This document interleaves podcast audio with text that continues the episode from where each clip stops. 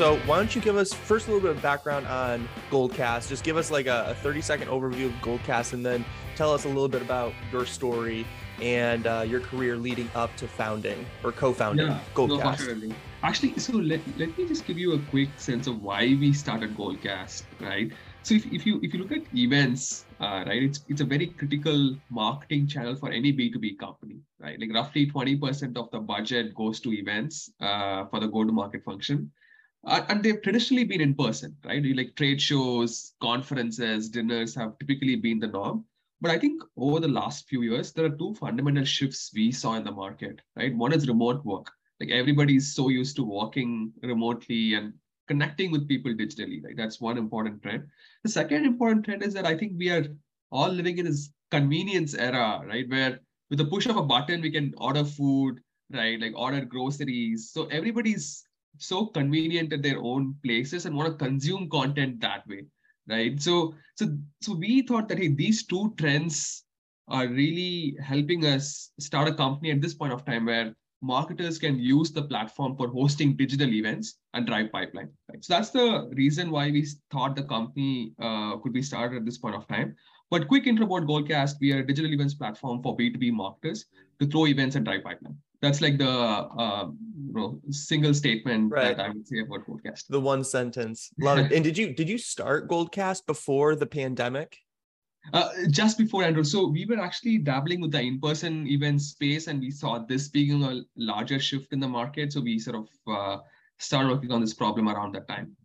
Got it. Okay that's it's one of those interesting things that um you know the the pandemic because it shifted so many people into remote work where i feel like it mm-hmm. actually where it might have hurt a lot of businesses well it did hurt a lot of businesses it might have accelerated your business totally. because people realized that they needed to invest more in the digital uh, totally. side of events totally and also i think i think we we strongly believe that in-person events are important to bring those people together and cultivate those relationships but content can be fundamentally consumed digitally and that's where digital events can help uh, in that direction. Very cool. Okay well why don't we take a, a, few steps back and could you just walk me through a little bit about your career uh, yeah. how you started and then leading up to founding uh, or yeah, co-founding goldcast? Yeah andrew so uh, i actually started in consulting uh, with, with, bcg right? Did a lot of slides at, at, the firm and and uh, that was my first uh, job i would say and after that, I worked at a healthcare company. So no relevance to SaaS or software, I would say, right? But I uh, did my MBA in 2019 at, at, at HBS. And then that was one of the pivotal moments where I met some really amazing people who had the similar aspirations to start a company. And that's where, you know, I felt that, hey, I always want to build a company and, and build something from scratch. So I found a couple of people I sort of really gelled with and uh, that was like the first start of uh, you know the, the goldcast and like the the, the uh, beginning of the journey but I've I have no software experience before, so I'm sort of learning a lot of things myself uh, by yeah. trial and error as we speak. oh, that's so cool. Um, so I, I have a very kind of similar. So it seems like number one, those uh, those people that you met at school yeah. that was probably the biggest advantage of going to school in the first place and you know drove you to eventually take a break and start goldcast mm-hmm. can you walk me because that that seems like a really big decision to take a break from school and then go and start a company so those are mm-hmm. it's two things that that are you know would probably stress me out like crazy so walk me through that decision making process for you no, for sure, Andrew. Because I, I and my other founder Palash uh, came to US as immigrants, right? So it, it's funny the US education is so expensive, right? So we, we took a lot of loan to come it's here. So expensive, especially right? for for Harvard Business School. I mean, I'm I just went to like a public university in uh in Southwest Michigan, and I'm still paying mine off. Exactly. You know, all these years exactly. later. So yeah, it's crazy. Exactly right. So and and also it's it's not a trivial decision for us because we didn't have the visa to start the company. Uh, right. It's it's really hard for immigrants to get the visa to run the company. So this is a long process that you have to go through. Second is the point you mentioned, right? Like if you have to start a company, we can't take any salary in the first year. So how do you pay back the loan uh, in the first place, uh, right? But I think I think I think we uh, initially started doing a lot of market research about what the problem looks like, and I think we fundamentally fell in love with the problem at the end of the day and decided, hey, this is the right time to start the company. Let's go at it. If, if we fail, it's okay. Like you know, we will we'll figure out something else after that. But I think that really pushed us to take that plunge uh, and take a break from school. And and so far it has been a great journey, but only time will tell if this is the right decision or not. and how how did you find the problem? Because you had mentioned that you you weren't from the tech or the SaaS space. So was that something that your co-founder had initially like bubbled up? Exactly. So my other founder, Palash, uh, he used to actually work in a go-to-market team of an ad tech business, and he used to do a lot of events himself. And the one primary question that he was struggling with is, what's the ultimate ROI from these events? Like, are these prospects ultimately converting into customers? And and he he felt that this problem can be solved a lot more easily through digital events because you can track a lot of data.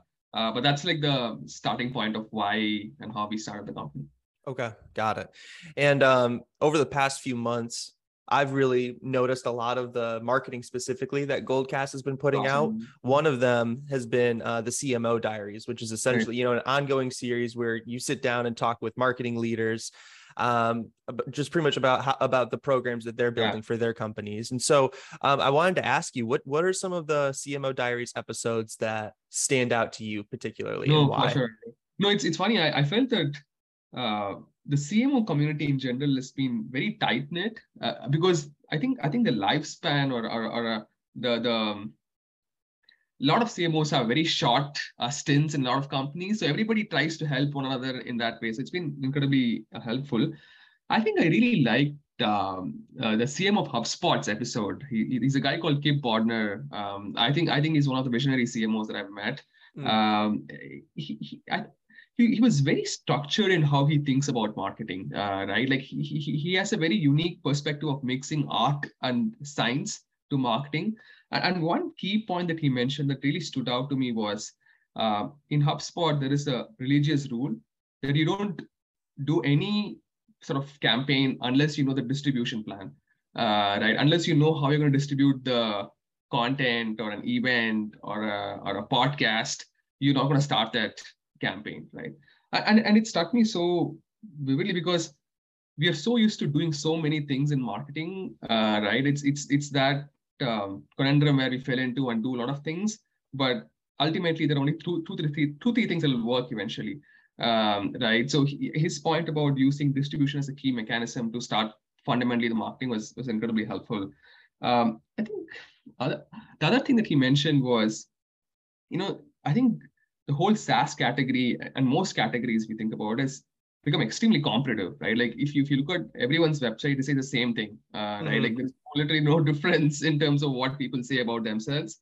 I think I think that's where he was talking about the best marketers always invest in creativity and making like taking that extra risk in terms mm-hmm. of how they do marketing, right? Like and, and I, I felt that even at Goldcast, we are playing a little too safe in terms of how we do marketing. So that sort of pushed me to think through a little bit in terms of where we can take bold risks in general. Mm-hmm.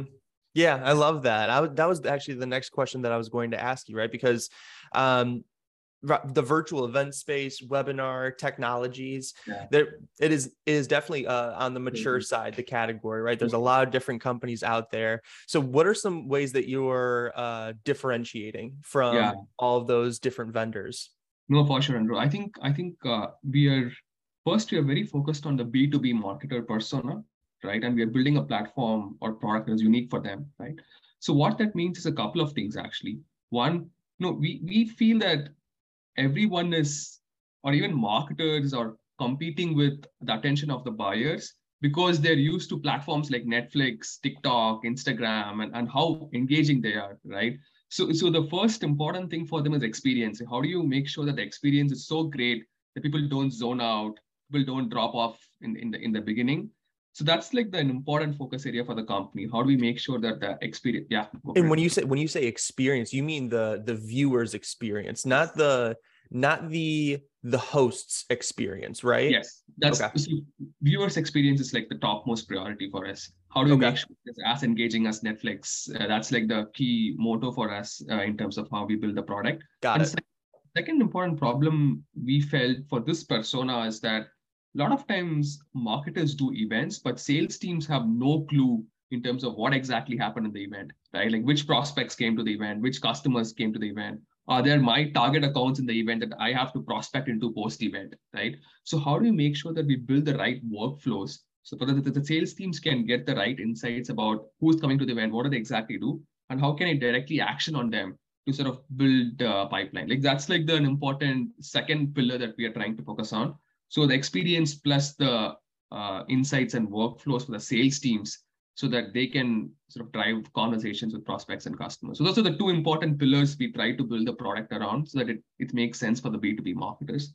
I love that. And I love that you're so specific that it's it's B2B event marketers. Yeah. It, it, because uh, I think that with all these other event and and, and uh, virtual event or webinar technologies, yeah. it's very broad, yeah. and, and, they're speaking essentially to every single totally. person out there. Yeah. And so, I, I, one thing that I'm curious about is, do you get like inbound leads from non B2B marketers? And it, if you do, how do you how do you deal with those? Do you That's just kind of let them go, or it's a great question, Andrew. So, you know, uh, this was an internal debate that happened recently, right? So we we take those conversations. Um, uh, you know, we we we we sell them the product. If you want to, if they want to buy the product, they can do it. What we don't do is that we don't change the product roadmap for them. Uh, so that's like the philosophy we have taken for the company.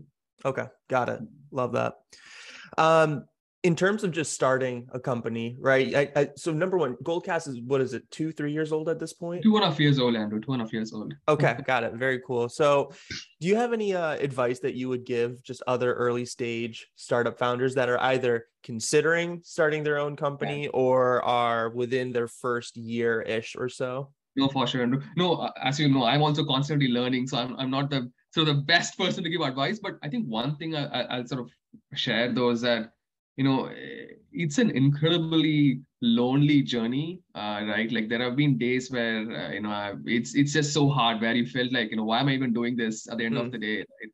uh, and, and there are there are so many moments like that uh, probably more moments than wins i would say in, in the initial phases i felt that it, it has been helpful to me to surround myself with optimists in general right mm. who can like sort of take a long picture and and and sort of bring you up and for me my wife plays that role and my co-founder plays that role. So those two people are my support system to make sure that I sort of don't uh, break down or like you know go low at any point of time. So that's very important. I feel for any founder who's trying to start a company and sort of uh, build something because great companies will have non-obvious insights, and in the beginning everybody will say it's not going to work out. So you need to sort of climb through that wave and, right. and, get to the next phase. So that's like the toughest part I felt in the journey. I love that. And it's funny too, because I feel like um I, I see so much commentary on and usually it's from like tech bros you know who are like in like their 30s and they're vcs and they're like oh you know like you uh you should be going at it alone like don't let anyone slow you down kind of a thing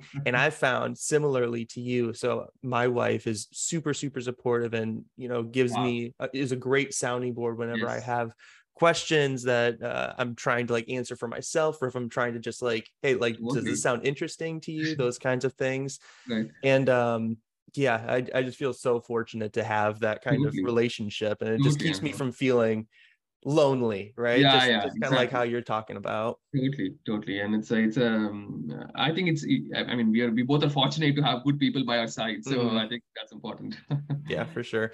Well, listen, I so many great insights from this conversation. Where can people find you if they want to learn more about what you're up to and what Goldcast is up to? Yeah, Andrew, I'm I'm sort of uh, trying to be more active on LinkedIn just to make sure that the voice of the company comes through. So anybody interested can connect with me on LinkedIn. I'm happy to always chat or exchange ideas and learn from people. Awesome. Well, I hope you have a great rest of your day, and thanks again for jumping on the podcast. Thanks, Andrew. I appreciate you having on having me here. Thank you.